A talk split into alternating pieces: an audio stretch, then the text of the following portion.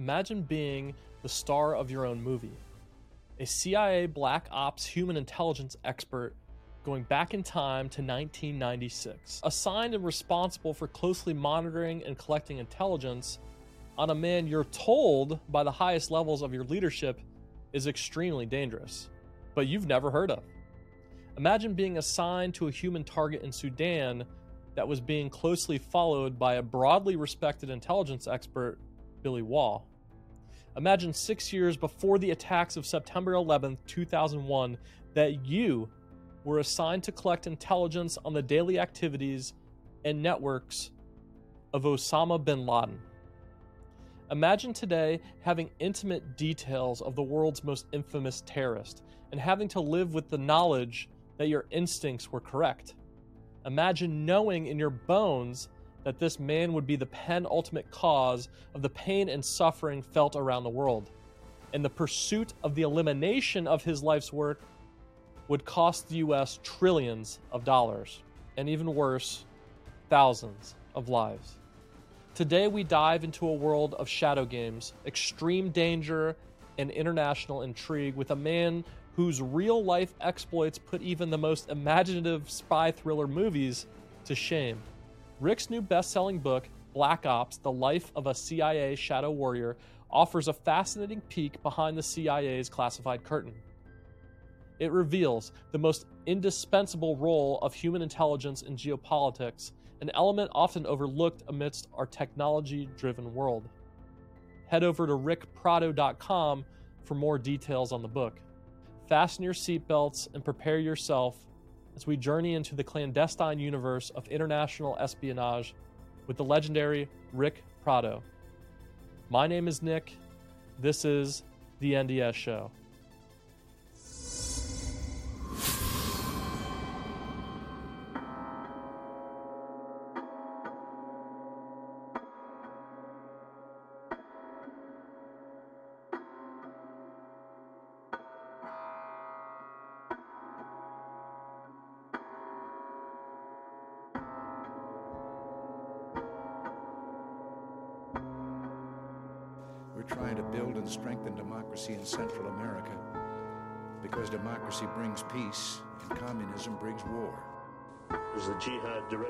Directed against the U.S. government uh, or United States troops in Arabia? What about U.S. civilians in Arabia? In 88 and 89, bin Laden's name began to appear.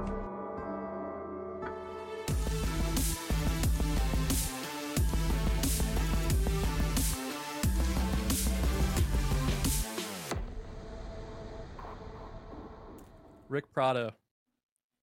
Why does the United States need black ops? Well, you know, the the, the intelligence process is, is quite complicated, uh, and but there are times when the U.S. hand has to be hidden uh, in order not to compromise what what we're doing, whether it's uh, undermining uh, a, an enemy or or anything like that. And uh, you know, the, the agency is the only government component that has Title 50 authorities that Mhm. come directly from the President of the United States. And, you know, I've never broken a U.S. law, but I've broken a lot of overseas laws because as long as my, my president says, go do this and do it, um, we're, we're good with that. So it, it is simply another, another tool for uh, collecting intelligence or for doing covert action. So black ops are really covert actions where perfect example is the Contra stuff that I talk about in the book, where the Sandinista, Reagan takes over, he declares war on communism. He signs a, a finding, just like Bush did after 9 11. They sign a lethal finding that says you are allowed to go after these people. And that's what that's what black ops are.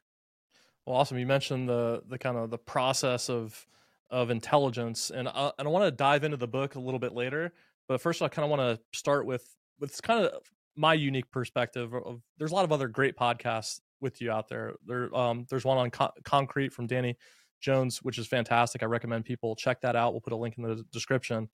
Um, but uh, as an intelligence person, I'm always curious about what what the intelligence process is like. Can you tell me maybe um, why the why human intelligence is so powerful? Like, why is it so important to have boots on the ground insight? Yeah, you know, the, the the the problem has long been that technology, we want to rely on technology, you know, eavesdrop on things and penetrate things, and, and that's fine. I mean, we, you know, intelligence is a team sport. You know, everybody's got their their pattern. They have to to do it in order in, in order to get to the goal line. Uh, but the difference between human and an intercept is that human comes from, in, in our case, comes from assets or agents that have been recruited they have been tested, they have been vetted, their information through the process grows. So if you give me good information today and that's validated tomorrow, the descript your source description goes mm-hmm. higher. So right. you have a controlled source that you ops test, that you polygraph, um, and, and and you have a very usually you have some very valuable stuff that comes out of them that you're not going to find um, in, in cyberspace.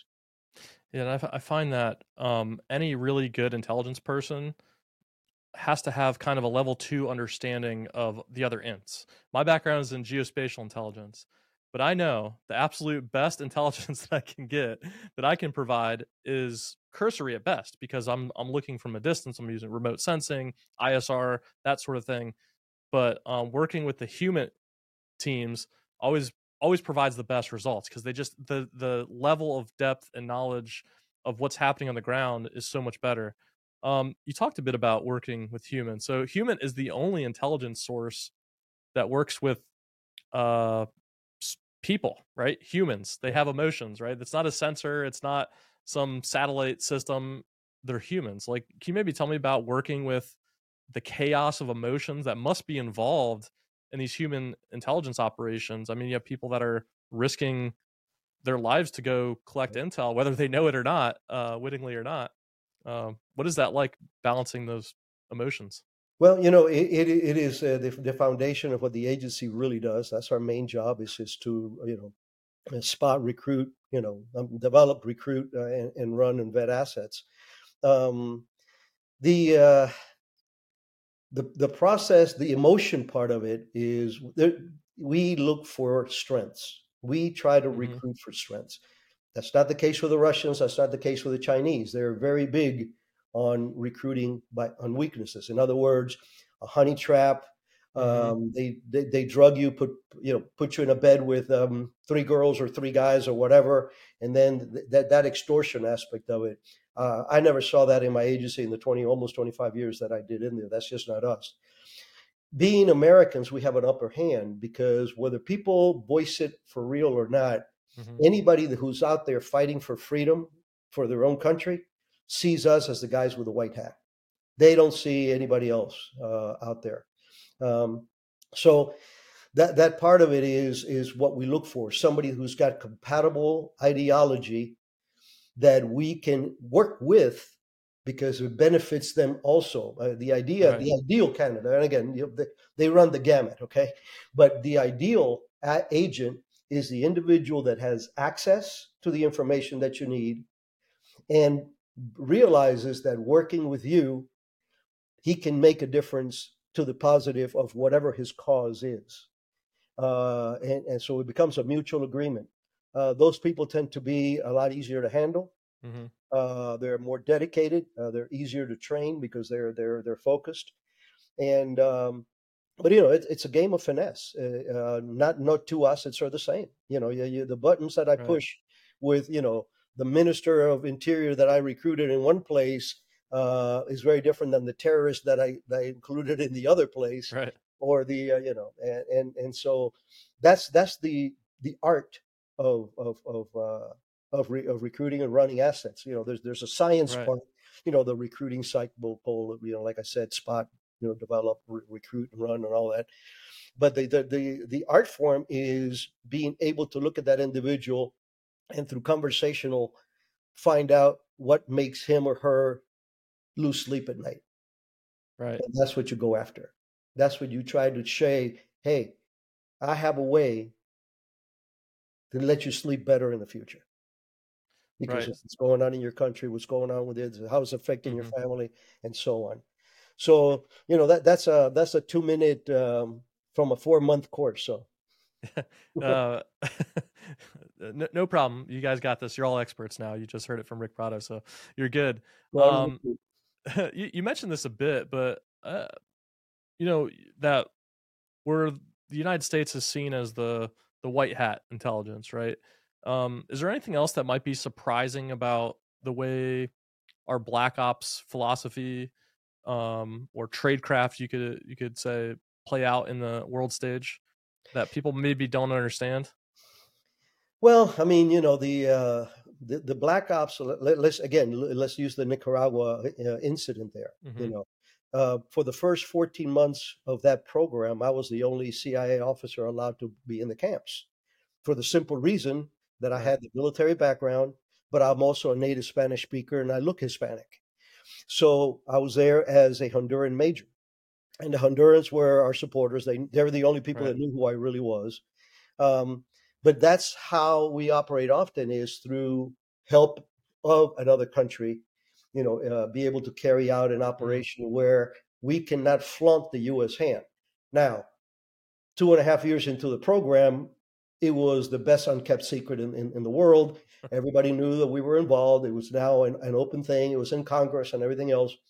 And then we started having you know regular american um, you know specialists come come in and and and, and, and help out. But uh, that that's that's probably the best example of, of black ops. So we we've done them in many many cases. Um, but at the end of the day, what you're really looking for is human. Uh, black ops cannot cannot happen without having the right human information to support it. Yeah, and um, you you bring up a good point, and I want to talk about this later on um, about uh, the current state of intelligence and this kind of push for more transparency, which I'm all for. You know, you're seeing this explosion of open source intelligence and the things you can do with OSINT these days.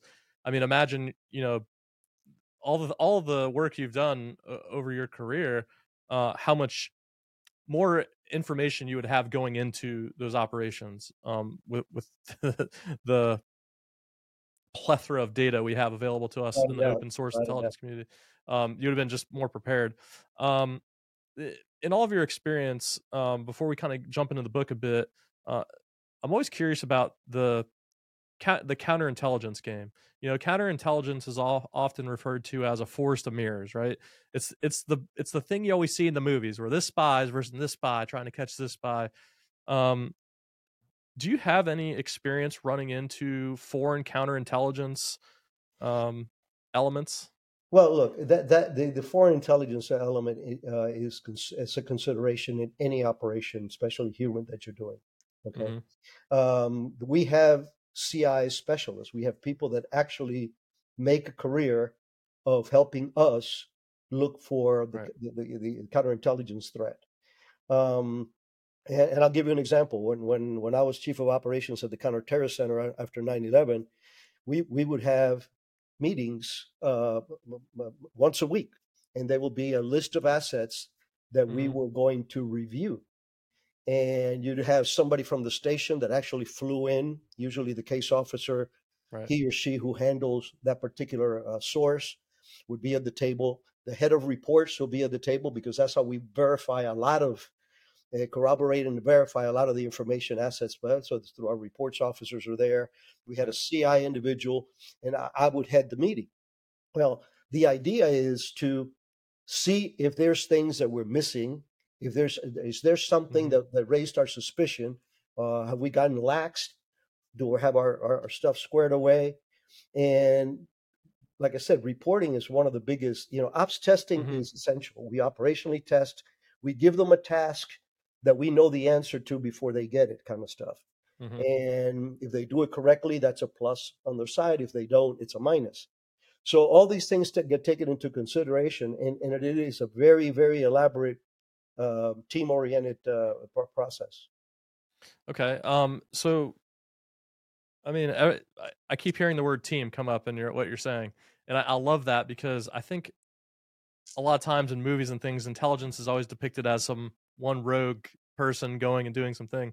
But in my experience, it's all about a team. Like we do everything as a team. You know, communication has to work properly across uh, elements, and everything we do is is a part of one combined team to for that mission. Um, so so let's let's hop into the book a bit. So here's the book. I have the book here, and I'll put it up here. Uh, we'll put links in the description so people can buy it, check it out. The book is Black Ops: The Life of a CIA Shadow Warrior. Um, this book, first of all, the book is freaking awesome. Like, just Thank just you. go buy it. Don't look back. If you're into history, if you're into the intelligence game, if you're into just having a good situational awareness of what's going on around you, you need to read this book and you need to go get it right now. Um, so, so Ric, first, let's start out with why'd you write the book? You know, the- uh, we all dream about doing something in our lives. You know, me, I wanted to be special military, which I accomplished, and I wanted to be an, an intel officer, which I accomplished. Never did I ever th- thought of having author, much less best-selling author, uh, Yeah. on, on my on my title. But you know, when I when I retired from the agency and my world slowed down enough, and, and actually, you know, post Blackwater actually too, because I was doing a lot of work there too. You know, my life was a blur you know you you you you capture everything but you don't have the time for introspection that you have once you retired a little bit at least during that time the process for me was i started realizing how much it irked me the reputation that my agency has in the media especially hollywood and even more importantly how derogatory the descriptions of cia operations officers Right. is out there in, in, the Mhm. public domain. So, you know, we, we have 140 stars now in, on the wall. We're a very small Yeah. agency. And uh, those 140 stars deserve hmm that there's kids and grandkids have a different view or a realistic view. Because I don't pull you you read the book. I don't pull punches when they're they're screw ups. I'm there. Yeah. You know, when politics kicks in, that's one of my pet peeves. I, I'm there.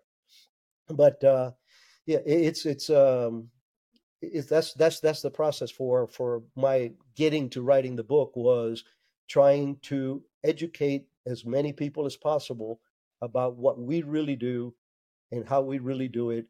And so, you know, these these kids and grandkids, what did you do during the war, Daddy? They have something that is realistic, Yeah. not Jason Bourne or American Made or any of this other stuff out there.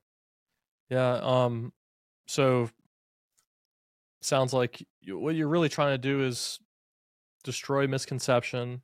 You know, shed some light on a traditionally dark area. Uh, right. Everything from the CIA from the 50s on with the CIA has obviously been conspiratorial and all this. There's a lot of crazy stuff about the CIA out there, only because it's crazy, right? I mean, the real life is crazier than the than the fiction, oftentimes, and your book is a is a perfect example. Um, so maybe let's let's walk through a little bit of it. I don't, I don't want to give it away. Look, you got to read this book. It's just it's it's brilliant um in every level. But uh maybe maybe maybe let's let's jump right into where your first assignment. So um you from the streets of Cuba to the streets of Miami to the CIA. So you got to read and, and understand um his story there, but maybe we can jump into Honduras. Um what were the left and right limits of of your assignment there in Honduras? That was the beauty of that assignment. Uh, you know, we were making it up as we went along, and since I was the only guy in the field, um, I had a huge responsibility of, of Mhm. honestly reporting back to my uh, to my chain of command. Where there was only five people when we started this program. Mhm. Colonel Ray was my boss, legendary guy at the agency, and um so um, I got into the agency primarily because I had the paramilitary medical training. They needed somebody for a special operations that was both a uh, you know paramilitary guy and who Right. had advanced medic uh, capabilities. I, I rode rescue for Metro for six years while I was in the reserves.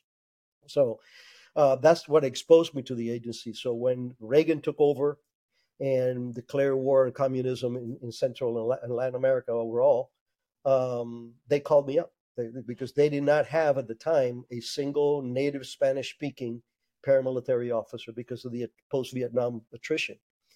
Uh, that's how I got called in. Uh, I Mhm. went into Honduras with no additional training other than my street smarts and my paramilitary training, and a very good boss who uh, guided me through every step. My job was to go to the camps, check the realities there, uh, make friends, um, make them dependent on my confidence, uh, and provide them with every single thing that they needed. Uh, and you got to realize that not only did I bring in logistics and medical supplies and doctors and intelligence. Um, you know, I, I for the fir- first 14 months, I was the only guy that could train them on everything from headspace and timing on a 50 cal to how do you fire an RPG 7 or a law, you know, uh, those kind of things. I literally would go from camp to camp teaching this. I used to do two camps a week, uh, Monday through Friday, uh, sleeping in a jumbo hammock for three years. And uh, it was the most fun I've had with my clothes on. uh, do you ever miss that jungle hammock? You know, I do. Um, I, I, I, um, I miss that that experience, and I relish it so much because you you got to understand it. For me, um, now I'm a 30 year old man in the in the Nicaraguan border, helping people that were affected by communism, just like my family was when I was a kid back in Cuba. I am now fighting the same monster because it was the Soviet Union through Cuba, now through Nicaragua to Salvador and so on.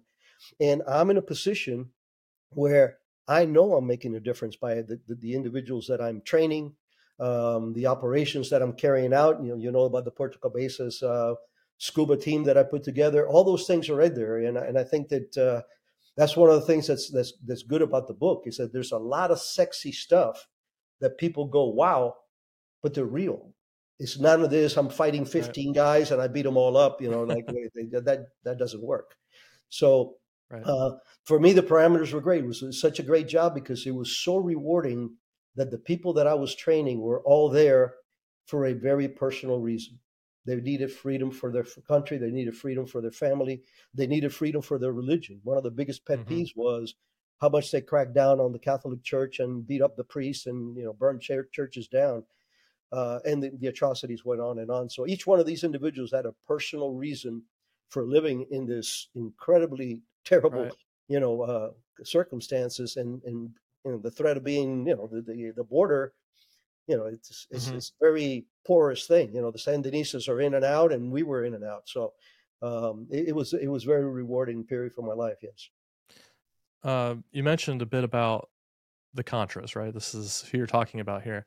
Um, and you've talked about it on some other podcasts. We don't need to go too crazy into it, but uh, what what do you want people to know about them as people because i you know if you look at a lot of historical texts on who these people were they're not always shown in the greatest light and uh, i'd just be curious to know your thoughts having lived with them and well you know it's, it's it goes back to um, being the guy on the ground and really seeing what they're doing i mean you know mm-hmm. the the, uh, the the the contras were divided in three semi-geographical groups Mm-hmm. The northern, uh, uh, the FDN, the northern uh, part of the of the, uh, of the program, were led by former Somoza guys who were not simpatico to, to Somoza, mm-hmm. Uh, and they were now you know trying to to to gain regain the freedom of their country. That was the leadership. Everybody right. below them were actually peasants from mm. the west side of, of Nicaragua, mostly, and extending down, you know, three quarters of the way down to the lakes. Um, that was the the area of operations for that part of, the uh, the leg. The, the, the southern front of of the uh, the Contras were actually dissolution Sandinistas that had taken up, up arms under Eden Pastora and a couple of other leaders, uh, and started their war from the mm-hmm. southern end because they knew that they were on the other, uh, northern end. Eventually, we were able to you know, get them to work together, and, and that took some doing. Then you had on the East Coast, you had the formidable Mosquito Indians, uh, Miskito, Sumo, and Rama. There were three, three, um, three tribes there, and they're Native Americans, um, um, and they they they've always wanted autonomy. Uh, they want to be a, a separate state. Um, the government will not do it for not because of they care about them, but, but because mm-hmm. that's where all the gold mines are that, that the country gets a right. lot of revenue from. There you go. Um, but the mosquitoes were natural hunters, natural stalkers, natural warriors. They knew guns. Mm-hmm. They knew how to, you know, be, be covert, how to be, you know, jungle hunting kind of stuff. So they were easy, easier to train. And they had a very pure spirit also because they brought so much to the contra fight when it came to politics. What you alluded to was when you start trying to run operations through a political optic, you're going to screw Mhm. it up. Uh, politics and ops, whether they're intel ops or military ops, they they do not they're- don't cohabitate uh, very well. So, yeah, for for uh, for the overall effort, um, these these individuals were patriots. They were anti-communist. They were religious, God-loving uh, individuals that adore their families. I would say that that that was at least ninety percent of, of the people that I dealt with in in in the, in the Contras, north, south, and east, because I mean I, I did them all. Right. Um, it, it it was extremely rewarding to see how pure their reasons for being there. You know, you take people say, well, you know, he was a lieutenant with the Somoza. Well, lieutenant in in in, in in the Nicaraguan army back then, you know, as a kid that just you know probably graduated from high school and Right. you know two semesters of college or something. so they're they're not part of the ruling elite. And these young men are in a camp, living in a you know thatched hutch, um, getting shot at every couple of weeks because Sandinistas would make incursions or, or they were making incursions.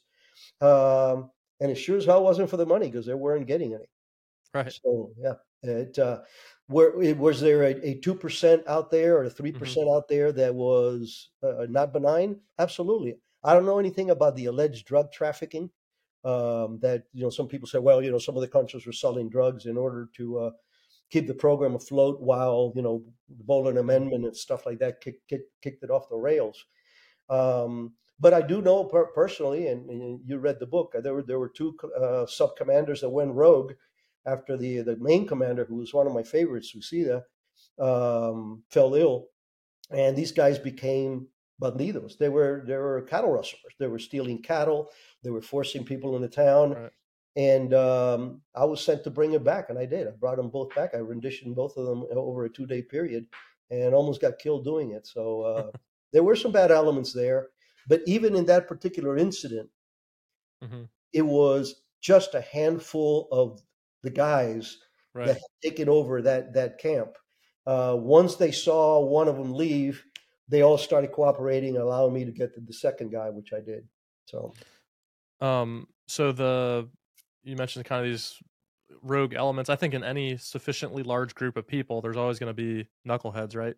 There's always going to be outliers that are um doing stupid stuff. I mean, you see that with you, you almost see that in our own military, Nicholas. I mean, you know, Of we course. have we literally have motorcycle gangs in, in the military. we have gangs inside our military. Yeah. People don't realize that. Yeah. You, know, you, it's made up of people, and you're Mhm. going to have people that get through the process that shouldn't be there, but they are.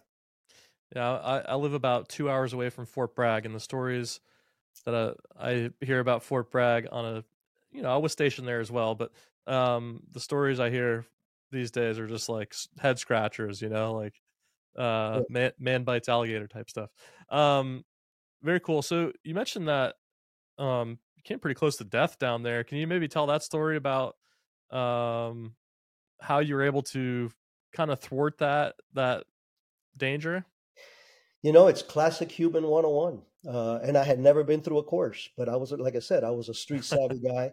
And, you know, my, my dad taught me, my dad had friends at every level. And, and I learned that, you know, how to, how to make friends. And this particular thing, what happened was I mean, six months before the actual incident, this young nobody, he was just, you know, like an 18, 19 year old kid Mhm. that was fighting there. He was no rank whatsoever. He came to me and said, Major, my wife is very ill. And, uh, I, I need a medicine that I can't, you know, I can't afford it at the little village down here. So, you know, I reached into my pocket, took twenty dollars worth of lempiras, which back then was a fortune for them. I went, "Here you go, go take care of your wife." So when I went to get these guys, um, I grabbed the first guy right on the spot. Uh, he met me outside the camp. That was mistake number one. Um, I sent his bodyguard on an errand, and uh, next thing he knows, he was inside the helicopter, disarmed, and going back to to Tegucigalpa. But then I had to go to the camp because I needed to talk to the folks there, and I Mhm. needed to see where the other uh, SOB was at. And um, I'm at the camp now. I'm walking in uh, and Mhm. walking around like I've always done because I own the camps. From be, literally, it's, it's one of these cartoonish kind of things. Be, behind a bush, you, I hear this, psst, psst, mi mayor, mi mayor, major, major. He says, they're going to try to kill you tonight. And I said, why? He says, because they, the, the, the people that are trying to defend the, the two guys, including the one that you already renditioned, um, they want you out of the picture. And I, I first took it with a grain of salt. I said, thank you, really appreciate it. If you hear anything else, let me know. Mhm. But then I'm going like, I don't know, that's far fetched. Well, every time I would go to the camps, they would always put me in the middle of the camp because they want to protect me. The last thing that they want is for their food source or ammo source to get captured if if, Sure. if the uh, camps get raided. And they got raided several times. You read the book. I got in a couple of uh, scraps there for for that. This time they put me put me and the two guys that were with me in a hutch at the edge of the pro- of, of the camp, right where the wood Mm. where, the, where the border the, the wood line started and the mountain started. And you know the old that that, that that's that's a clue. Uh, and I said, Right. okay, now I know that this is probably for real. So I, I briefed the guys on what had I, I found out, and when they um, as soon as it got dark, we crawled out of the back window, low crawl into the woods, went up and set up a, an observation post. We set up our perimeter. We had brought every bullet we had, every grenade we had, and we Mhm. set up there. I said, well, if they're going to come, they're going to have to come and get us. And they're not going to catch us in our sleep, and I'm going to take half of them with me.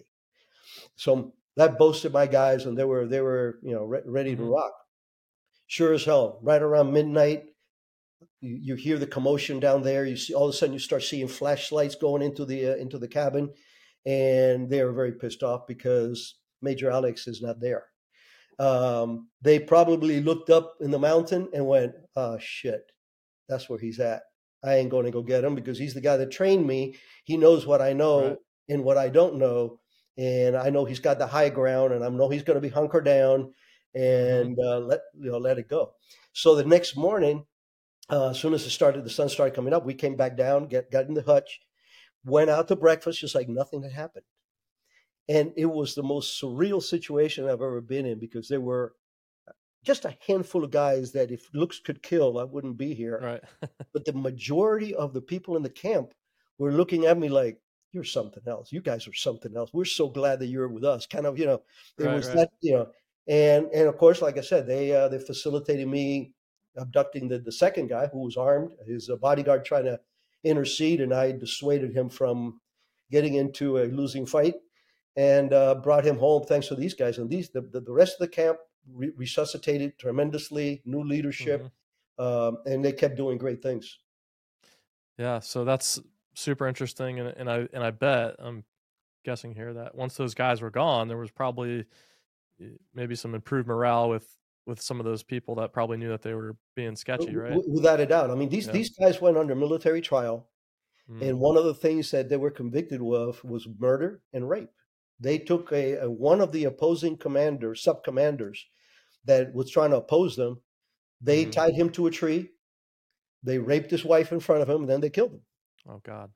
So uh, these guys, um, you know, they suffer the consequences you know, through through their own military chain of command, through their own, you know, uh, Mhm. uh, process. But uh, yeah, the, the rest of the people were elated that now they could go back to what they were really doing, which was trying to fight the Sandinistas.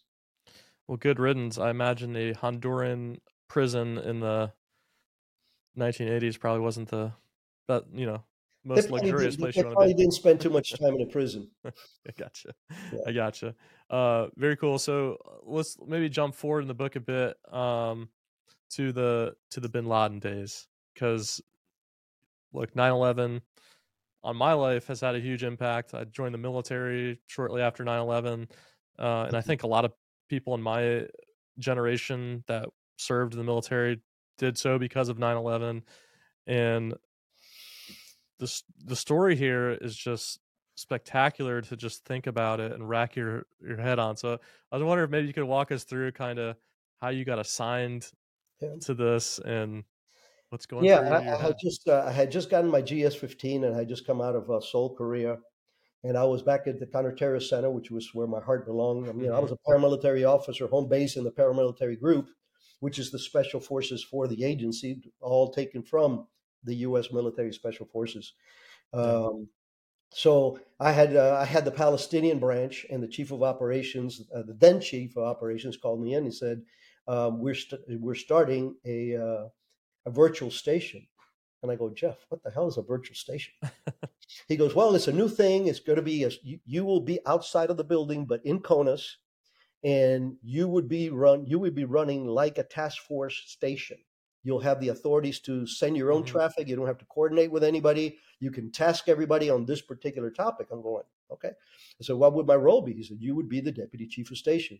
You would be the senior ops guy because Mike Scheuer was the analyst that knew all about this individual that I still didn't know anything about.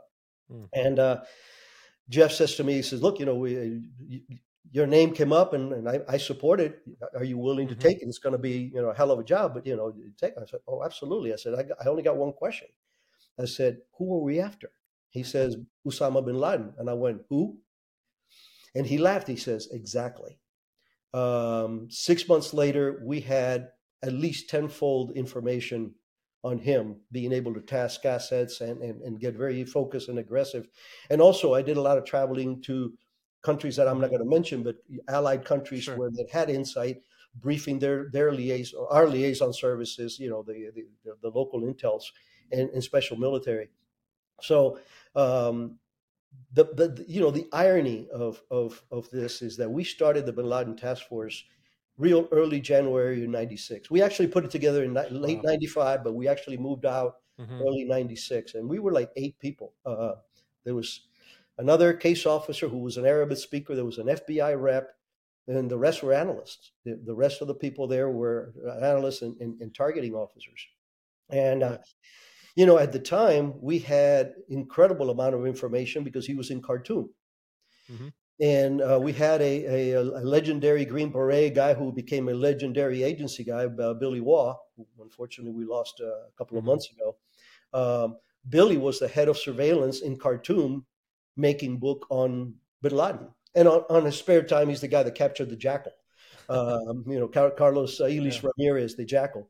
Um, it, just a phenomenal individual, but the amount of information that he was providing with photographs, you know, ass- assessing their capabilities. You got a guy that knows, you know, hey, can we take Mhm. these guys? And time and time again, he would come back to us and say, we can get him. If you, we do it this way, we can get him. We can render this guy, not, not just kill him. Kill him would have been probably too easy. Um, but the idea would have been to render render him into uh, interrogation because by then we knew, without a doubt, that he was uh, fomenting the camps, was financing the camps, the, the training. Even overhead supported this. That the camps Wow. the training that was going there was subversive activity. Um, and, you know, you had volunteers, you had people that had been recruited, you had all source uh, information really indicating. And the, the administration just, you know, no, well, we don't have enough proof that he's a bad guy. um, just think, Mm. just think for a minute. If in 1997, early 98, we would have rendered bin Laden, what a difference this world would have been because the, whole- first thing the that would have thing. happened was the attack on the Cole. Right. That was his. That was his masterpiece. The bombing of our two embassies in Africa simultaneously, that killed hundreds of people. Probably wouldn't Mm. happen. And if you projected enough, even 9/11 might have never even been a consideration. Um, I always, when the topic comes up, uh, you know, people say, "Well, you know, yeah, you mentioned that you could have killed them. That that's immoral." And I say, "Well, you know, it, it depends on how you want to look at it." Let me ask you something. What do you think that the millions of people that died under Nazi rule would have thought if somebody would have put a bullet in Hitler's head in 1939? Right. So Yeah, this you- is the same thing. We allowed a monster hmm to grow strength and become a formidable opponent. And until he bled us in the thousands, um, that's when the gloves finally came off. We could have avoided a lot of American blood.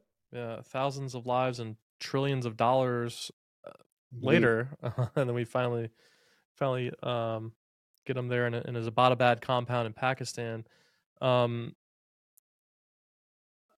as a GS15, I mean, was there any? I mean, I, I get it. Like looking back, hindsight's 2020, right? 2020. Every you know, ob- obviously, if I was there, I would have done this. Yeah. But that's just not true, right? I mean, you don't know what you don't know. You can't predict the future. No one can, including people that pick stocks. I'll throw that out there.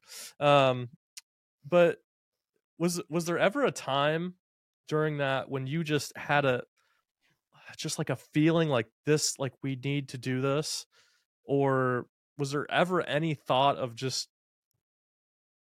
you know telling the leadership it was an accident something happened No, we no no. I mean, look, uh, that's one of the myths that I try to dispel with the agency. Okay, uh, I've never seen a rogue activity in the agency. You got to understand the the agency gets the blame for everything Mhm. from killing Kennedy to um, the Bay of Pigs fiasco, which was a, a screw up by that administration, uh, not by the planners. And what people do not understand is the amount of oversight that exists in the agency right you just can't say I'm going to go do an op and you know my Right. boss doesn't know about it. I mean that's that's it happens in the movies. That's the only place that it happens. Now, Mhm. what did happen?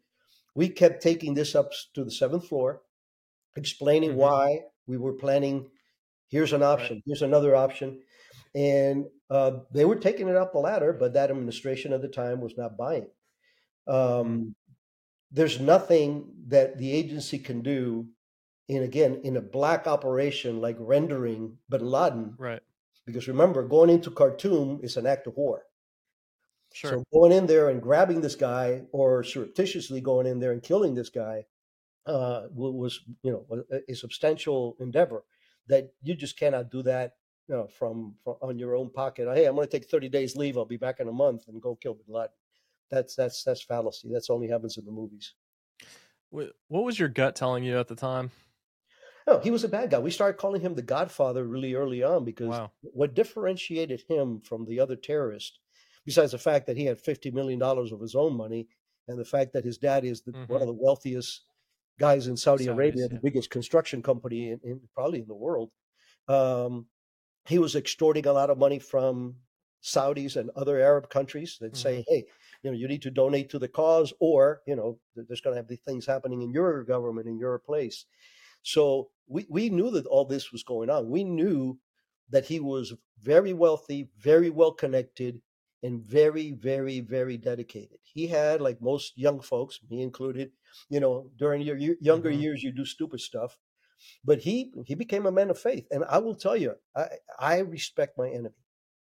I don't hate my enemy. Sure. I respect my enemy. I'll kill them, but you know, not because I hate them, but because they're trying to kill me or mine, right? So Bin Laden was a believer, uh, and that's a powerful f- force hmm to have behind in, in my in our business, north or south, or east or west. Believing in what you're doing makes a difference, makes a huge difference.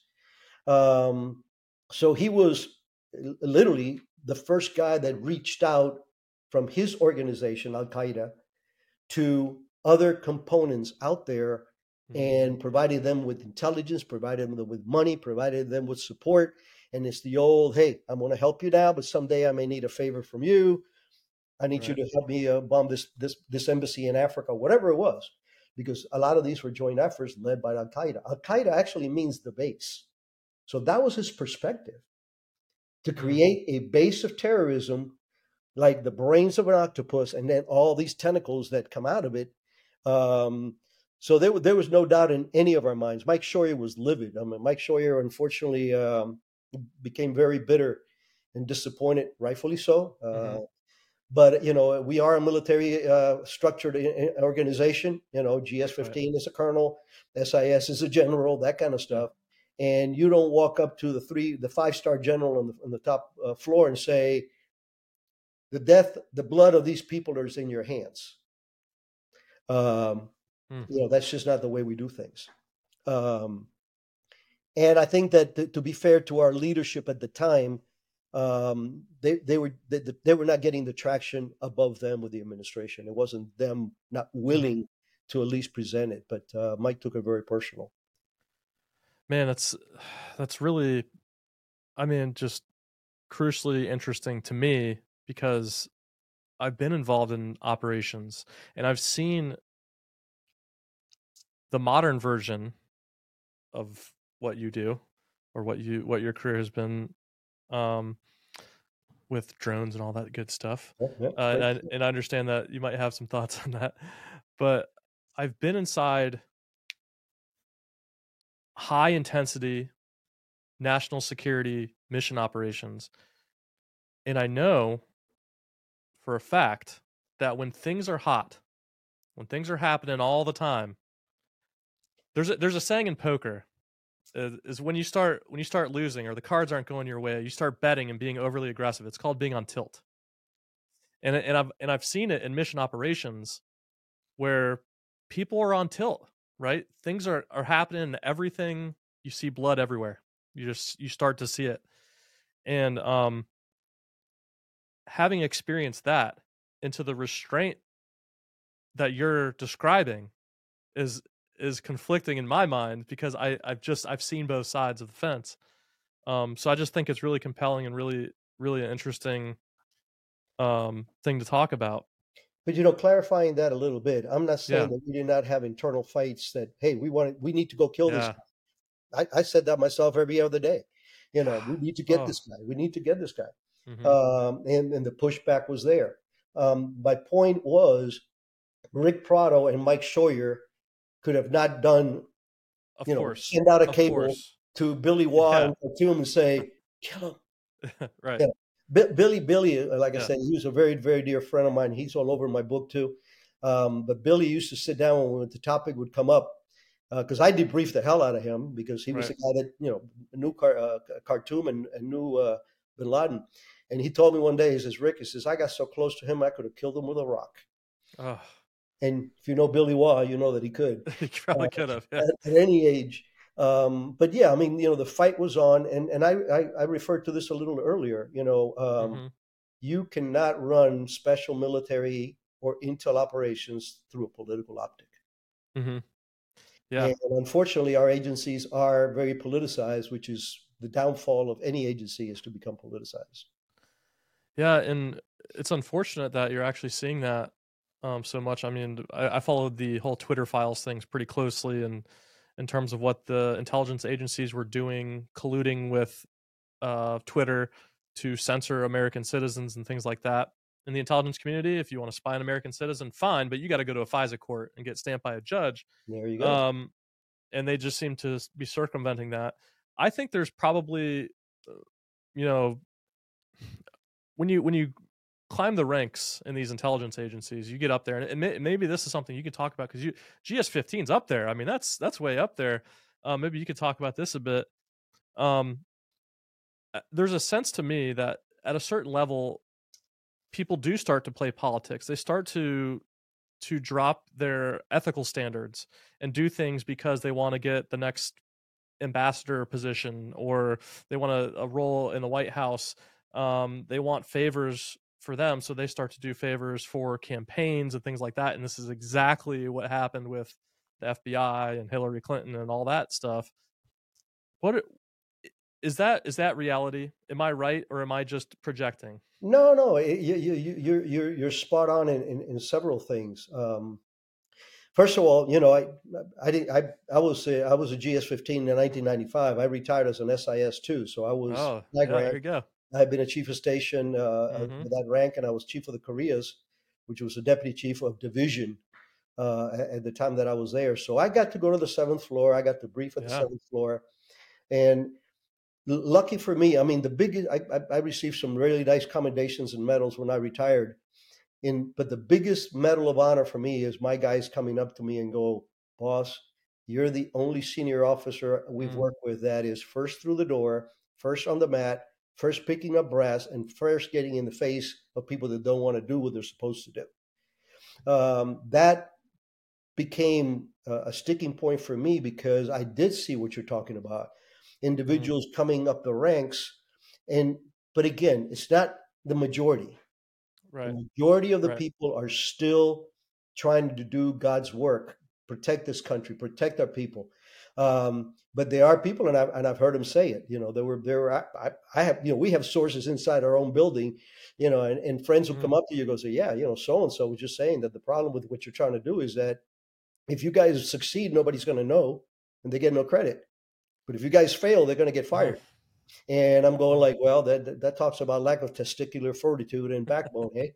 Um, so it, it's it's real. Uh, I I think taking it to the the current point, part of the problem is the leadership. Okay, um, in, un, under under John Brennan, who was not an operations officer, he was an analyst, um, and and and subsequently, you know, uh, uh, before and after, actually, um, the, the, the the agency was very politicized, began to be politicized, and and here's my point: if you are appointed by President X to that position, to a position of leadership of a federal agency, and you do not belong to that fraternity, who Mm. is your loyalty to? Yeah, the president. It isn't to your it isn't Yeah. to your people, um, and it is a political. It's like a, a political appointee ambassador. You Mm. know, it's one of these Right. guys that yeah, he donated a bunch of money, and now he's the the ambassador in Paris, gets to put that title in his name, and blah blah blah blah blah.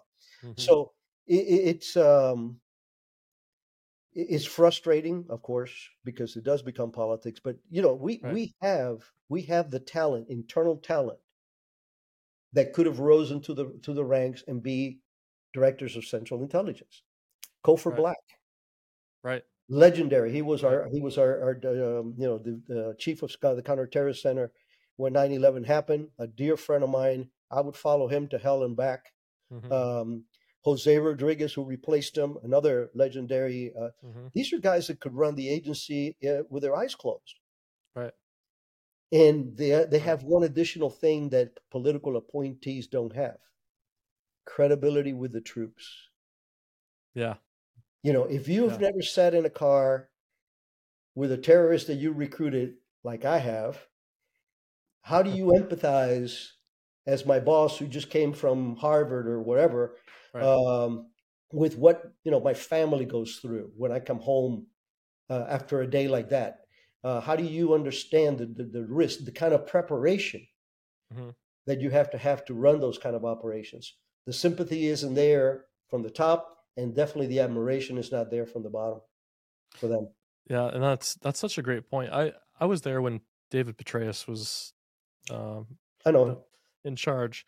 Um, and as a military person, I admired Petraeus because you know all the his whole thing, right? Uh, uh, great leadership in the military. Um, and then he had to retire with some sketchy thing with some he had an affair or something, cheated on his wife, which was awful. Um, and then Leon Panetta came in. Um, whole different whole different story there.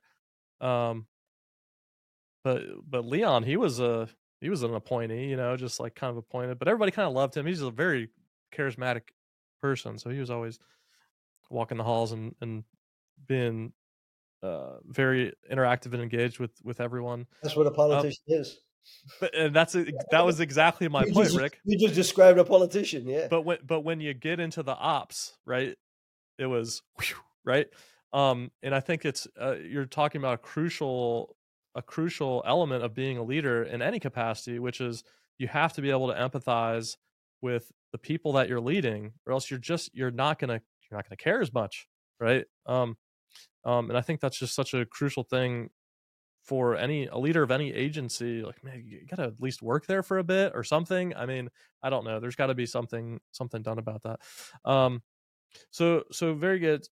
So eventually you did retire though. So maybe you can tell you like you know why why did you decide to retire and you know uh, what was behind that decision? Yeah, you know, I had uh, by by other people's description a stellar career. I climbed through the ranks pretty quickly. Mhm. Um, you know, I, I made SIS two when I was uh, in in '99. Made SIS one in 90, uh, 98 when I took over the Koreas. Um, I went back to CTC uh, and became the chief of operations for Mhm. CTC. 9/11 happened. Um, We worked extremely hard and extremely successful. Uh, I, I- I like to point out that as much as I admire uh, and I'm a part of our special operations fraternity, um, first boots on the ground in Afghanistan were the agencies. The first Right. Green Beret helicopters that came in, God bless them, they were lifesavers, but it was my guys on the ground vectoring them in. So it was a very d- dynamic uh, time. We were using the Predators, and, uh, Mhm. you know, the, very early on with the Hellfire missiles, and we, we were hitting them from from from from everywhere. But what I noticed was that there was we were kicking the crap out of them in in war theaters. But I had learned through my years in counterterrorism that the real soft underbelly of any criminal organization, and to me, terrorism is, is about as criminal as it gets. The soft underbelly is their support mechanisms. Why? Because their support mechanisms have to have a visible person. You Mhm. have to have a persona. You cannot be the chief of logistics for Al Qaeda living in, in, a, in a cabin, I mean, in a cave in Afghanistan. You have to live in Europe or Latin America or wherever where you can get access to documents, where you can get access to medical, where you can get Mhm. financial support, where you can pass information, yeah, obtain uh, uh, communications equipment, all that stuff.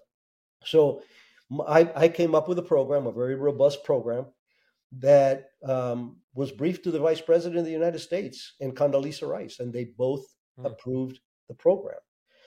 Well, needless to say, you know, cry havoc and, uh, and let loose the the, uh, the the dogs of war. We were on it like white on rice. We were all over these guys, making book on them. You know, uh, surveillance, and not knowing where they were. Some cases working with liaison, some cases uni- unilaterally. But the bottom line is, we stood up a program that was meant to be, and it was, an intelligence collection program with teeth. And let me explain what I'm talking about. Yeah. What was frustrating for me as chief of ops in, in, in during 9 11, especially with my bin Laden background, was we were hearing all this kind of chatter. We knew that there was something going on. We Mhm. knew that they were going to hit us. We know that it was a big deal. We were pretty sure that it was going to be in the United States, but we did not know what it was or when it was or where it was. So the, the, the theory behind my program was give me three leaders of every Right. terrorist organization that is part of their elite support mechanism and let me make book on them. I go out there, I get patterns of life. I know Mhm. well, who they're screwing, where, where they eat, what must they go, where they what car they drive, all that stuff we had on these guys. And then imagine this. Let's use Hezbollah as an example. Let's say we're doing this. Uh, you know, we have our three guys in Hezbollah, and all of a sudden we we start getting that kind of chatter that, oh my God, you know, they're, they're doing something, they're planning something, it's it's imminent, blah blah blah. Well, imagine what happens to any clandestine organization if three of your mainline unrelated support mechanisms get neutralized. Mhm. You feel you're penetrated. You're going to hit the brakes. You're going to disrupt. Yeah. CTC's motto is disrupt, prevent, and disrupt. That's that's what that's what we're supposed to do. We're not into you know vindictive activity, although killing Bin Laden Right. was, and rightfully so. You know, very proud of that one.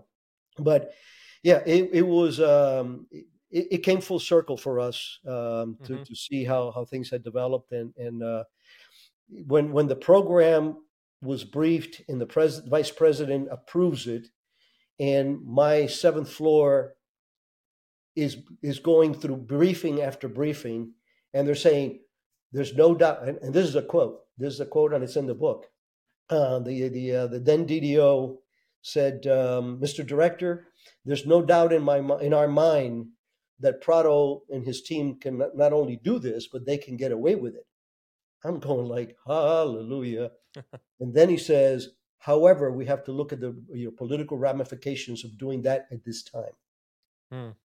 so after a couple of those, where you know I had pick of the litter, they had given me some of the brightest, you know, best background officers that I've ever worked with, all retired SIS fours and fives a few years ago. Uh, I couldn't keep these guys. I mean, yeah, we're doing all the the sexy repelling upside down, pitching grenades, and driving cars, and all the. the but that's not what the agency is main core mission is. These guys and gals had careers, so I went to management uh, and I said, look, you know, I, I will not be a paper tiger. I'm not here just to brief well. And I shut down the programs, and shortly thereafter, I retired. So is it is it safe to say that you wanted to take more action than than was allowed? Oh, Like, by, Is that by- is by all means. I safe mean, way we, to we sum had, it up?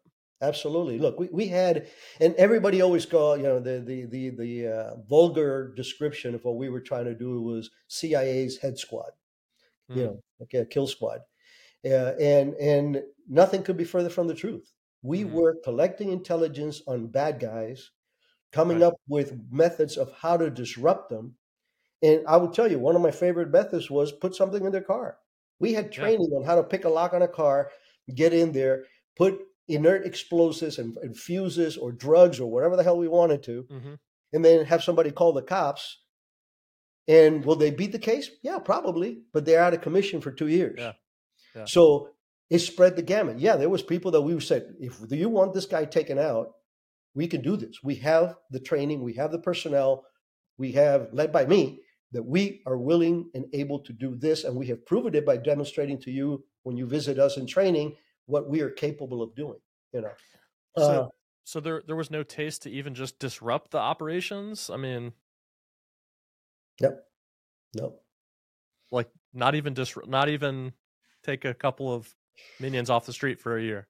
No, like like like you heard me say, you know, uh, yep, Prado can get away with it and, and get her done, but we the political ramifications, and you know, the concern was was, I mean, I mm-hmm. understand mm-hmm. their concern, but it doesn't justify. Sure. It's like you know, I could understand the the, the fear of somebody uh, jumping out of an airplane, but if you're part of the 82nd Airborne, guess what? You're supposed to jump out of a damn airplane, right? So in in our world, it's the same thing you know you, you have certain things that you're capable of doing and you want to be able to, to, execute. Um, the politics just wasn't there. Every single time is the, the political ramifications at the time. And uh, yeah it was heartbreaking. It was heartbreaking for me. I'm very proud of my agency. I, I am very proud of my service with the agency. Right. i had incredible leaders for the most part but when the politics kicks in um, mike scheuer suffered on, under it. Mm-hmm and the American people suffer under it because Bin Laden did what he was able to do because we didn't stop him when we could have. You mentioned it went to the to the vice president, but this is not a vice presidential decision. This is an executive decision. Do you, in your heart of hearts, believe that the lack of action was the fault of the president of the United States? No, no, no, no, no. I think that the, the, the lack of action was my upper echelon leaders not really selling the program. the, the program briefs okay. so briefs so well. You go to somebody and say, "Hey, look, look at the capability we have. Mm-hmm. We have three bad guys in every organization that is targeted, and we can put the button on them at any given time and right. disrupt them." That briefs, like, I mean, who doesn't want to have that in their pocket, in their toolbox, right? Um, so I, I think that it wasn't, you know, and it was the vice president that spoke to us, but his attorney was there. Uh, the mm. president's attorney was there right. because it was Bush that signed the lethal finding on 17 September. And this program came and was, um, you know, brought up to be part of that uh, that lethal finding that was signed in, in 17 September 2001. So you've you've lived through this um, quagmire of inaction, right? September 11th happens. What's going through your head when you're seeing the news of this attack? Well, you know that that's uh, just like yourself. The the impact that that had on on on every red, white, and blue American was eviscerating. Um, hmm. More so for guys like like us that were we knew that if this was Bin Laden, we might have been able to prevent this. Uh, but at the moment, you you don't go back into history. You don't go back. You you go to the future. Right. You start planning yeah. on how do we get to find out who it was and and, and everything else. And you know, we all remember uh, what where we are, uh, where we were, and what we were doing mm-hmm. when when 9/11 happened. And I, I, I thank you for for your service. And you yourself mentioned to me earlier that you entered the military when after 9/11 Mm-hmm. Well, I will tell you again to hide because I love highlighting the quality of my my fellow officers. Right, we had three paramilitary guys that had left the agency, were all working in private sector, six figures, making big money. Yeah, big money. And on nine twelve, they were at our door saying, "I will bring you coffee, I will clean toilets, let me mm-hmm. back in." Right. And we had that, that that was there were several dozens of people that came back mm-hmm. that had retired or had you know resigned that came back because they needed to be in, in, the fight. Um, I, I, will never forget. Uh, you know, uh, uh, John O'Neill was a guy that I that I got to know. He was uh, the, the senior FBI guy, and then eventually he was the guy in charge of security for the uh, the Twin Towers. And uh, you know he died he died saving people in there mm. so you know it was personal in so many cases in so many different uh, phases but um, the fact that the president knew that this capability existed, the vice Right. president knew, Condoleezza Rice knew, and the fact that they were not revisited. Come on, you know, when, when you're when you're the president of anything, you have to have people come to you and say, "Hey, remember Sure. that thing that I told you about?" Uh, no, refresh my memory because there's Right. so so many you could put in your rucksack, and um, that that was the criminal. I am me and my guys were were pretty much convinced that if it would have been gone up to the White House, we would have gotten the green light to do at least one of these operations. Um, Wow. But it, it, it never happened. So when immediately after you know we realized that it actually was an attack was did your gut tell you that it was osama bin laden yeah, I mean, uh, again, because you know, um, I, before being the chief of ops, I had been the chief of international terrorism, so I knew about Hezbollah, yeah everything else, Mhm. you know, and uh, we were pretty sure, but we had no real proof on the onset. And and there's a, there's a vignette in the book that I that I love telling because uh, uh, this young lady um, was the deputy chief of the Hezbollah branch, and Christie was seven or eight months pregnant when 9/11 happened. Hmm. Every federal building was evacuated, including CIA right except for the counterterrorist center. We had a full house of volunteers that said, We're not going anywhere. So, seven o'clock at night, I'm making the rounds, trying to catch my second breath. I slept there for three days before going home. Hmm. And I see Christy at the computer, and I walk up to her and go, What the hell are you doing here? And she was a very, you know, energetic young lady. And he looks at me and says, Boss, says, remember that until today, Hezbollah had killed more Americans than anybody else. You know, we cannot rule them out. And that's what I'm here to prove. And I said, Well, that's very noble of you, but you're also eight months pregnant. I've delivered two kids before. Right. None of them are mine. and I ain't delivering a third. So you're getting your ass home. so I had one of my logs guys uh, uh, take her home. The reason I love that story, though, uh, Nicholas, is, is we all know what the maternal instinct is. Right. Imagine a young woman who's seven and a half, eight months pregnant, sitting at a computer in a building that, for all we knew, could have been Yes. next, right and overriding the maternal instinct of protecting that child in your belly to prove or disprove that it was your account, that you didn't miss anything or that you did miss something, but here's what we can Mhm. do about it. If that doesn't describe the ethos, completely contrary to Jason Bourne and all this other crap, that you- she she's a poster child for what an operations officer, female on top of that. Not because I mean she was a great operations officer, not a great female operations officer. Right. She was a damn good operations officer. And she told me later, I said, you know, I- after I had the baby, I, I would always think of you of her, of her birthday because what was I thinking? well, you were you were thinking with your your patriotic heart, not your maternal heart. So so earlier Ric you mentioned those 140 stars on the wall at cia headquarters in langley um what do the, what do those mean to you now that you've had this incredible career and had time to reflect they mean the world to me, um, and I'll explain why. You know, we had used, like you said, we have 140 stars, but you know, almost a quarter, a third of those are Hmm. post 9/11. wow Guys like Mike Spann, Jennifer Matthews. These Mhm. are people that I knew personally. Jennifer Matthews was a plank owner of the Bin Laden Task Force. She was one of the youngest analysts we had when we started UBL, Alec Station. So, I mean, that is that is the the um, the very foundation of the sacrifice that we make, because we all make a lot of sacrifices. We risk our lives. We put our family through incredible amount of stuff.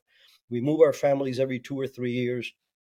But we just had Memorial Day you know and, and that date is dedicated to those individuals that even among the 1% Mhm. of the 2% that serves not everybody dies and th- these are people that actually pay the, the, the, the ultimate price many of them are anonymous there's a lot of the, the, the stars there are not identified because sources or methods we can't they've been opening up a little bit more every every time Right. and i think that that's good uh, but it means the world to me. And, and like I mentioned earlier, it is one of the primary reasons why I wrote the book is I felt I owed them a debt of honor hmm because they some of these people we send into harm's way just like we were sent into harm's way ourselves you know and if they if they don't come back you owe them a debt of gratitude because they've made a hell of a sacrifice and that family has made a hell of a sacrifice so i just wanted you know the the, the wives the mothers the, the children of some of these stars to be able to go oh so this is how the agency actually works or this is the kind of person my Right. daddy was or my grandfather was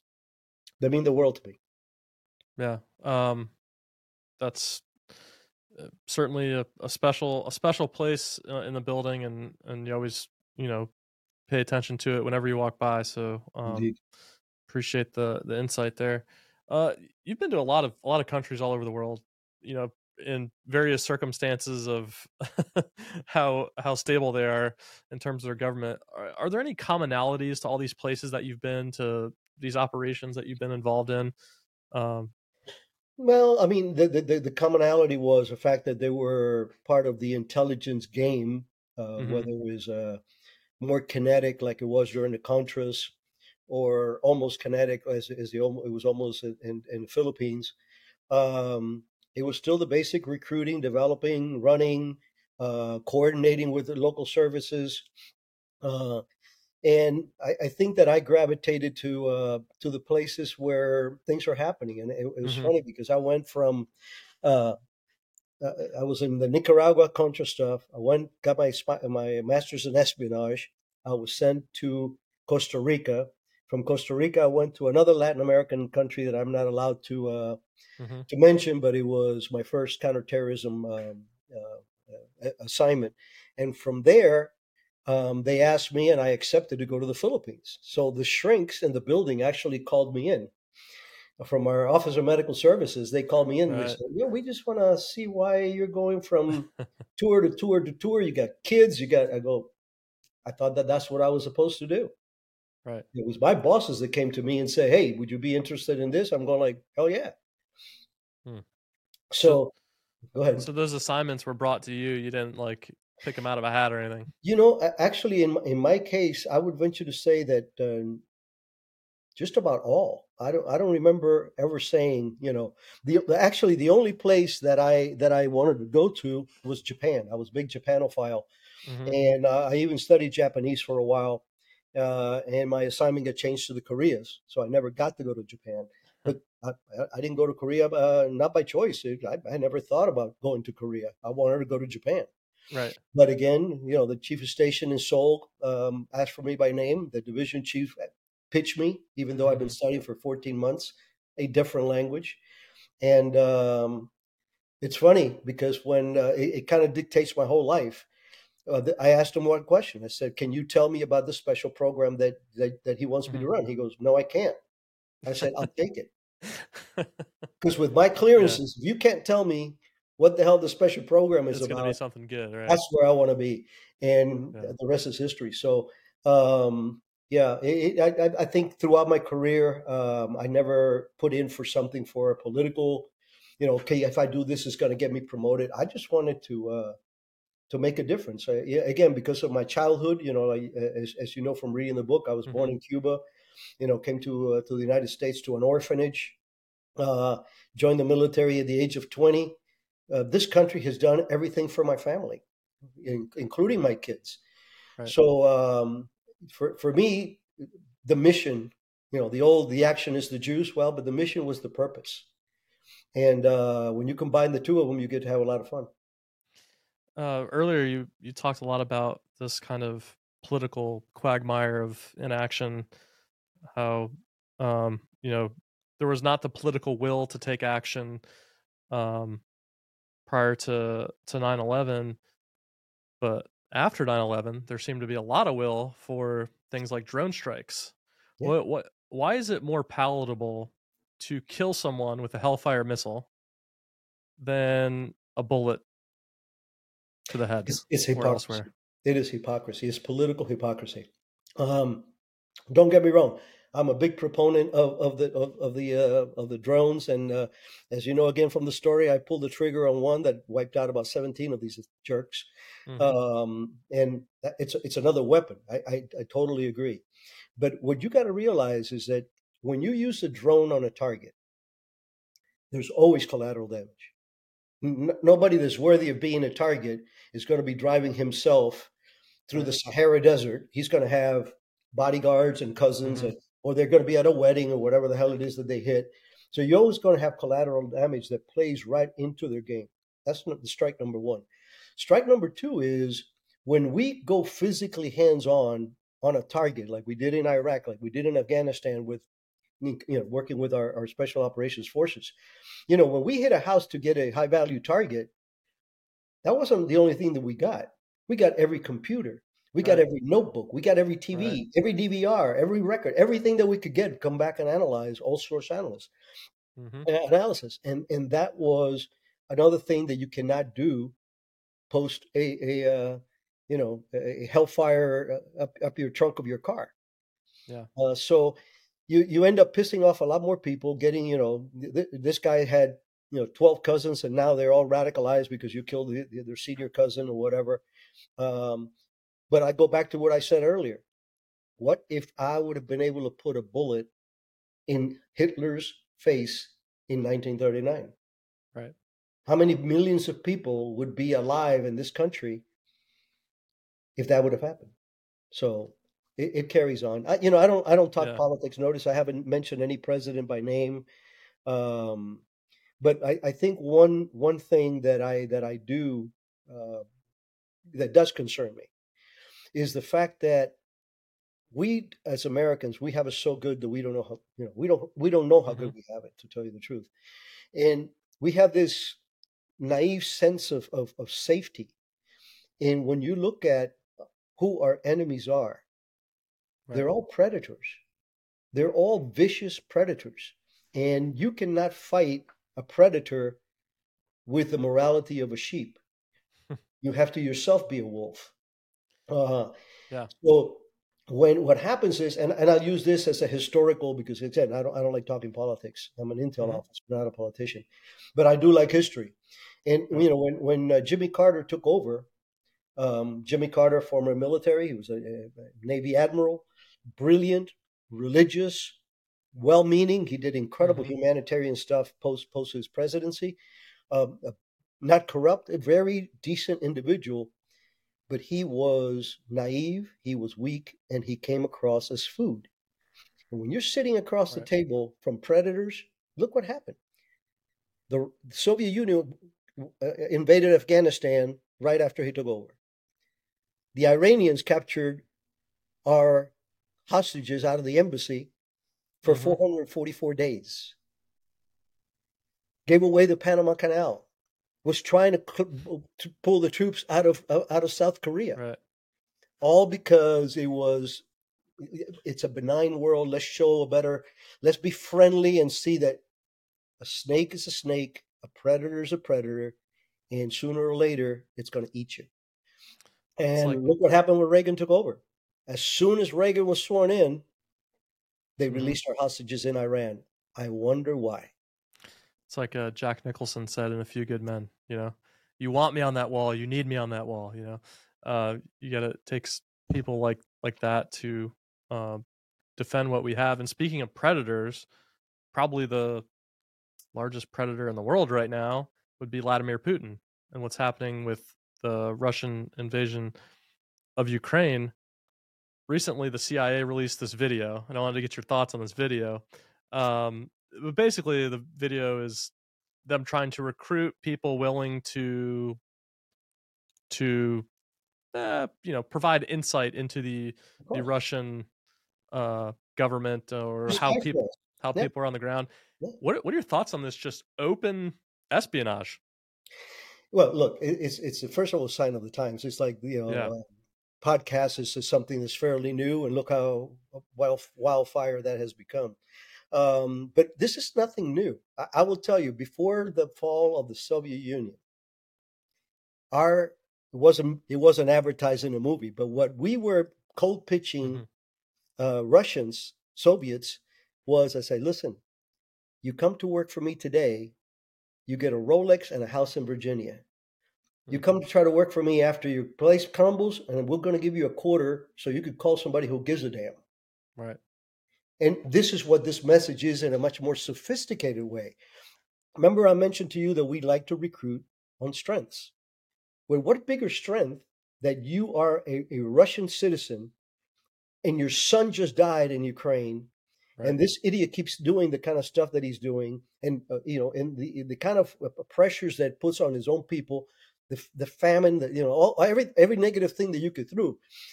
You don't think this guy has all the positive qualities for being somebody that can say, "I've had enough. I got to do something right. about this." So that's what that video was all about. I think that it was brilliant, uh, but it's mm-hmm. not new. It was just a, a, a modern version of something that we have always done. When you see an enemy with cracks uh, and mm-hmm. the population starts to rise, that's where our, our intelligence really grows.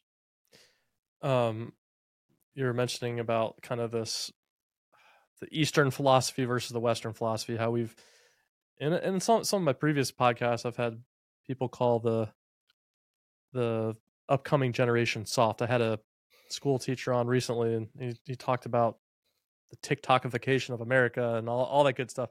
And all that's fine and dandy. Um, we know the military right now is struggling to recruit. They're struggling to hit their recruiting numbers. Um, do you fear that we're not going to have what it takes to perform high stakes intelligence operations like Ric Prado in the future? I think it's going to be a little harder. Um, you know, there, there's the old saying, um, there's two old sayings one is if you want peace, prepare for war. Right. And and um, that is that is very true. You know, you have to be able to have a mm-hmm. posture that dissuades somebody from attacking you, whether you're a government or whether you're a parent, protecting your your house or your family. You know, and um,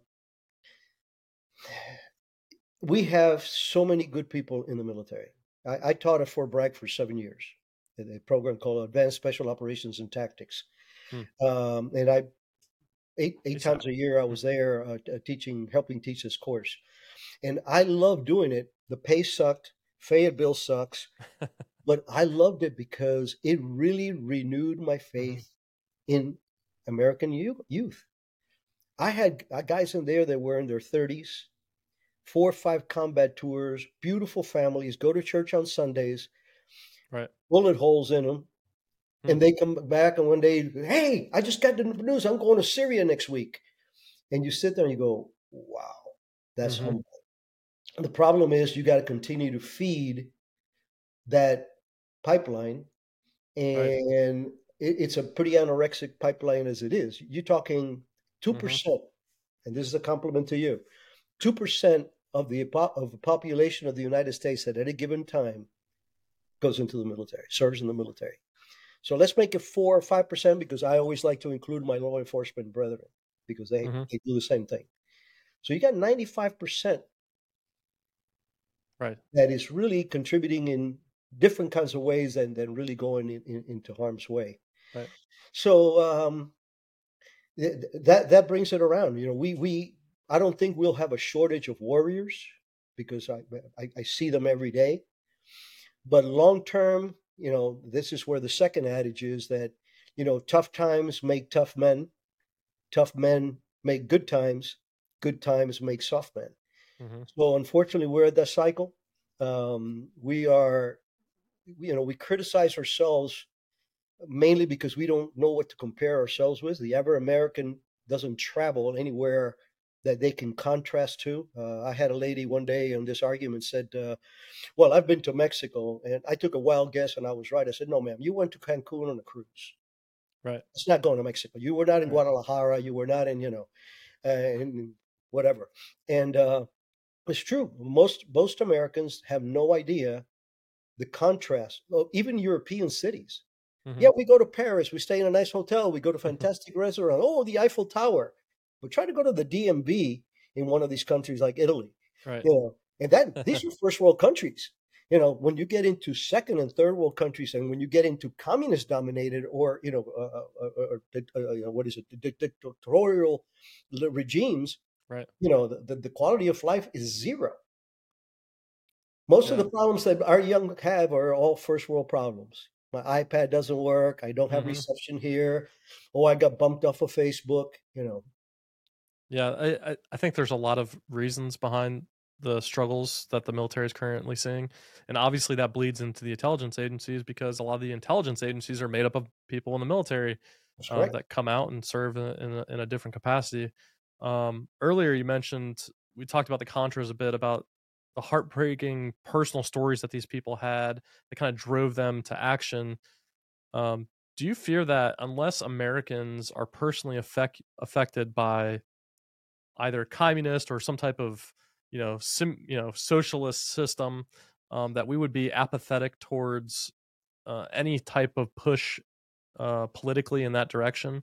Like, does it does it do we have to live through those things personally before we realize, yeah, this this stuff is no good. We can't have that here. I hear that a lot. There's a lot of people that subscribe to that theory. Um, I have two sons, both are military. Uh, I won't go any further than that. Um, so when somebody talks, starts talking about putting boots on the ground, it ain't Ric Prado putting boots on the ground anymore. Mm-hmm. It's Ric Prado's puppies putting boots on the mm-hmm. ground. And that really changes the perspective. So I, I am not a, a, hawk in that sense that we need to be attacking the Iranians and attack. What we need is a posture mm-hmm. that tells the enemy that if you mess with me, I will bite back and it's got to be credible. And I go back to the example of Reagan with, with the Iranians. Mm-hmm. They knew that he was going to go from I swear to I push a button and they were going to turn the place into a parking lot and get our guys out. So, um, yeah, uh, you know, the, a lot of people subscribe. Uh, I, I, hear this. People say, "Well, you know, I hate to say this, but what we need is another 9/11." Oh, I yeah. hear people say that all the time, and I go, it's "Well, yes, cool. You know, the 9/11 did coalesce our, our, our backbone and, and got us going for, but that's not what you want. What if it's your kids are in that building that gets hit in, in 922, whatever it is? Right. So um, I, I think that what we need is to get leaders that are leaders, not just politicians, um, that have the best interests of this country, um, that support our military and our law enforcement. This, mm-hmm. uh, you know, defund police is some of the stupidest things I've ever seen in my life, and it does scare me yeah. because I am the product of, of, of a communist country. I saw what communism did to my family. I saw people hanging from trees because mm. they had talked bad about Castro. Right. With my own eyes, I was 10 years old. So um, for me, it's scary to think that people are dancing with socialism and not looking at internally how proud we should be of what we stand for. Do we have flaws? Absolutely. Is racism bad? Absolutely. Mm-hmm. What all, all, the isms are bad, right? Terrorism, not gonna, but it, it just goes on and on. But we we are still the best country and the one country that defends the world. I always tell people, I said, I hope God doesn't forsake the United States because the day that he or she, you know, mm-hmm. t- turns off on the on the United States, he's turned off on the world because we are that singular power that goes out there. Right. And of course, we have our, our, great British allies and our Australian allies and our mm-hmm. ties and you, you, name it, Polish. We have a lot of good allies. But I don't think that any of those countries are, are, are willing and or able to take point in, in these kind of things. Well, there's there's certainly a reason why we have an immigration problem, right? there's a reason why there's so many people exactly. trying to come here because they do have opportunity here. Um, and I want to touch on this a bit because I'm just starting to see this everywhere. I'm starting to see this diversity, equity, and inclusion all over the intelligence community, um, up and down the ranks. Uh, and I and I just saw something the other day. It was, um, I actually think it was very nicely worded. Uh, this is from the Public Affairs Office at the CIA. Um, her name is Tammy Thorp. Um, says last year we reached historic highs in hiring women and minority officers, as well as officers with disabilities. And we promoted into our senior ranks the highest percentages of women and minority officers in our 75 year history, demonstrating that there is a pathway to the top for anyone whose work merits it, whatever their background. So, a couple things there. One, she mentions the word merit right in there, which to me, you could take all that other stuff out of there and, and put merit right at the top. Um, is there a place for this in the intelligence community? There is, and I, I will tell you what, what Mhm. why. Um, first of all, I would never, I would bitch slap whoever said that I was a a, a good or great Hispanic case officer. I was a damn good Right. case officer, period. My ethnicity or my race, I'm white, Hispanic, whatever the hell you want to call it, that does that doesn't that doesn't fall into the equation. Um, I do believe that we need to do better at recruiting with diversity Mhm. because that's what our job is. I mean, we do not work against the United States or within the United States. Mhm. So having people that have foreign cultures, foreign languages, for, uh, foreign appearances who are Americans. This is why I'm so big on recruiting from the military, because Right. That you, you talk about the, the the the melting pot in the United States. A lot of it is the military. People that come in there from all walks of life, from all backgrounds, and they're they're doing patriotic things. So uh, the the inclusion of of, of uh, you know um, um, minorities and and that- diversity, I, I I I I cheer that.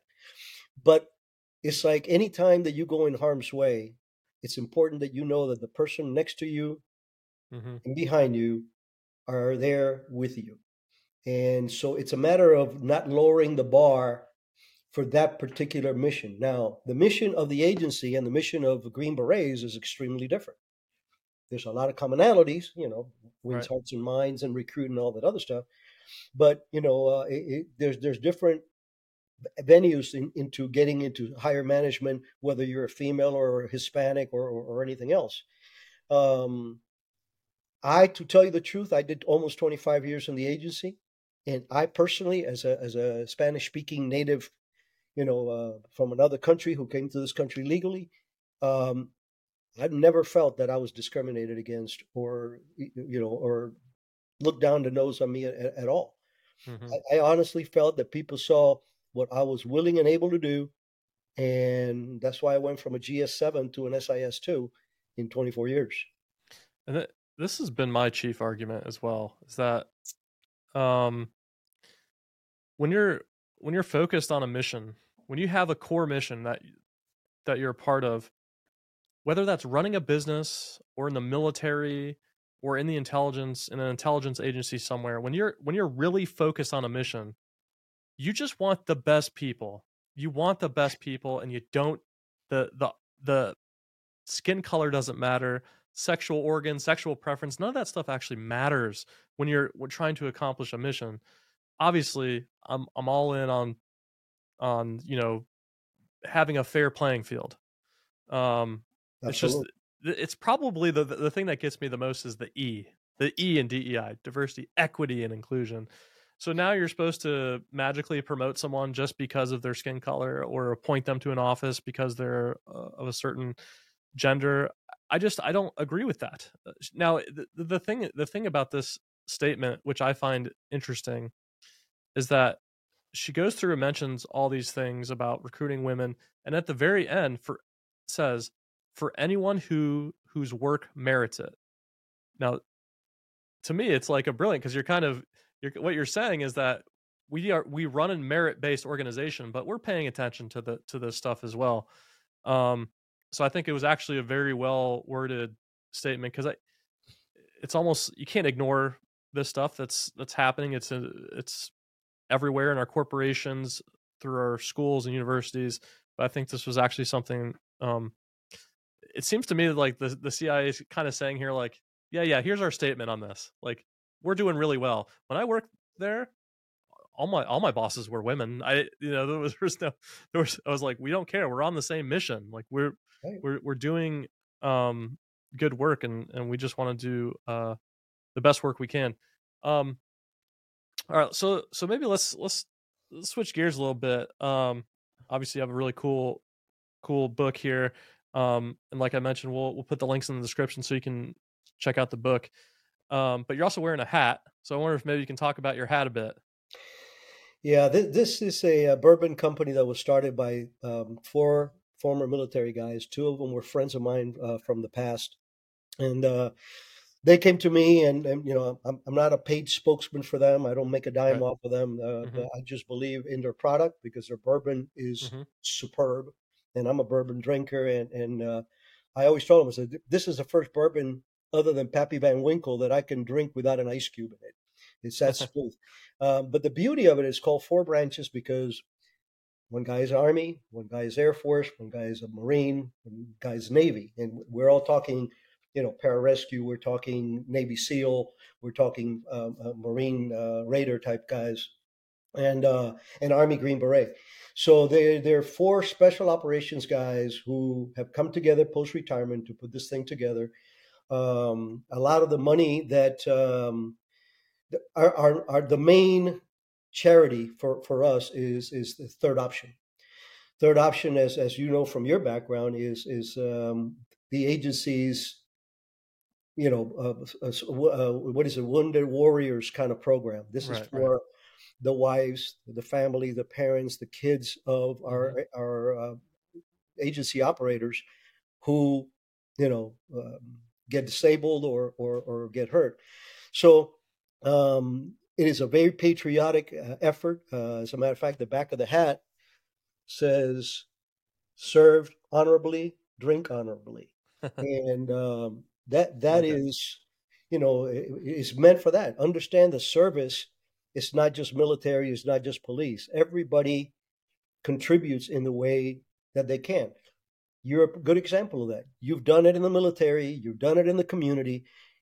Now you're also doing this that helps get certain word out to the right people. That is service in my book. Uh, so I thank you for that. You, you, that's Well- a nice trifecta to have. But uh, Well, thankfully, I'm, I'm very honored uh, that these guys are uh, Mhm. um asked me to be, to be one of their ambassadors. Um, their their other ambassador is uh, Randy Couture, who's a six time Oh, world there you go. champion, UFC guy. now you're talking my language. Yep. Yeah. Yeah. Well, actually, you know, I, I when we when we did the grand opening, him and I were were were together there for quite a bit and got to know him fairly well. You know, he was he was always one of my favorites. Um, but the, the point is, this is a this is a uh, an effort by four American patriots um, to produce a product that is really exceptional, um, but with the morality that goes behind it. We we have the right you know um, message. Um, Mhm. One of the things that we did at the uh, at the grand opening was we had you know the fallen you know off the fallen officer table. Right. You know we went through that whole process of you know the glass upside down and the plate and empty and all this kind of stuff.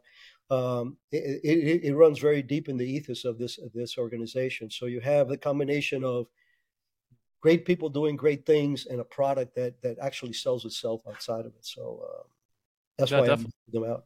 Definitely check that out. Four Branches Bourbon is is the name, uh, and we'll post links in the description, of course. Thank you. Um, Ric, when you're going, when you're traveling somewhere to a foreign country, uh, and and you just need to have something at your disposal to, to keep you safe, what would what would be your weapon of choice? Like if you had, you know, the access to any any weapon on earth, like what would be the thing that like I'm taking that with me? Well, that you know, that's a fantasy kind of thing. I mean, yeah, Sure. If I, if I could travel with an MP5 SD, I would be the happiest guy in the world. Okay, Best for me, that's the best up close and personal gun. Um, but the reality is, when we travel overseas, um, Mhm. we do not have the luxury of carrying uh, a lot of weapons. Um, I am not a gun guy in the sense of collecting. Um, Mhm. I am a, a gun guy in the sense of that I can outshoot most people, especially with a handgun. Um, I got the tactics. I have all that. Um, but when you travel overseas, especially in our world, you know, carrying a gun is is is the last resort. Uh, it's not like a police officer who always has to have that hand on that handgun because they're, they're they have an imminent threat in front of them. Uh, But they're working in their own turf. We work in somebody else's turf. So for us, when we're doing it professionally, um, we may have a weapon, but it's not something we resort to immediately. I personally, uh, I, I carry a, a SIG uh, 365 macro, and I have a 365 regular. I'm a big Glock guy. I own every Mm. nine millimeter Glock because I believe that there's no gun for all seasons or holsters for all reasons. I, in the Philippines, I used Right. to carry a, a 38 in my ankle because that's what I could get away with going into the hotels. Um, but for the person that's traveling overseas as a civilian, um, first, the biggest tool that you have is your brain and in, in, in being aware. Sure. Um, the, the, my Philippines uh, incident, read it in the book. Um, Mhm. If I had not had me and my partner, my buddy uh, Davis, if we had not seen the threat and reacted to the threat before they could threaten us, I wouldn't be having this conversation with you.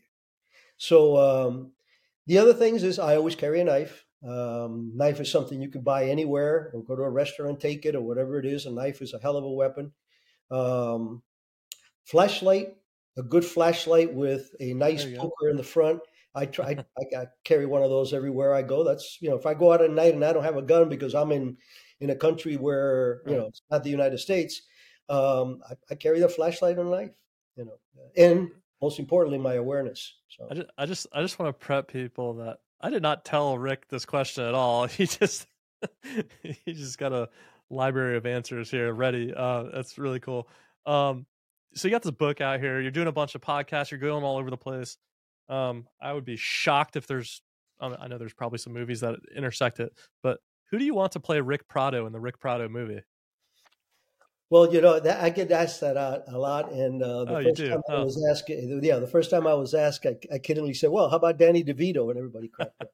Um, all right. no, you know, they, we we do have some oars in the water for for um, for different media. Um, my dream media would be a good documentary, you know, uh, five six episodes that actually carries that would be the book. cool. Because, like I said, you know, um, my my my my bad, you know, my my pride is my my career hmm and author is not my career. I'm not a career author. I don't Right. have the the interest in, in writing additional books. I may or may not, but I you know right now I don't.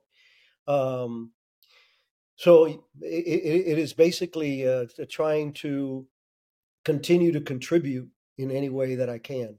And uh, if if uh, if a, a documentary or an adventure series or something Yeah. comes in and is successful and it helps promote my book further and get the word out further, that's that's what really floats my my boat. Uh, very good. So if you have any ideas for who should play Ric, make sure you throw those in the comments. And I don't know, maybe I'll give something out to the best comment, the best option. Who knows? There you go. Um, I'm always all about doing that. Um, give them a bottle of bourbon. oh, there we go. I will. I will personally buy a bottle of Four Branches and send it to whoever has the best response in the comments. Um, mark my words there. Um, let- let's. You know, we talk a lot about these operations and things like that, but you're a person. You're a human being that's done all these amazing things.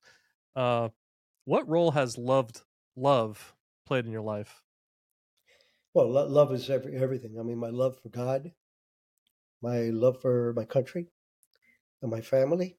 That's, you know, at the end of the day, that's what you fight for. Um, I am blessed with a wonderful family.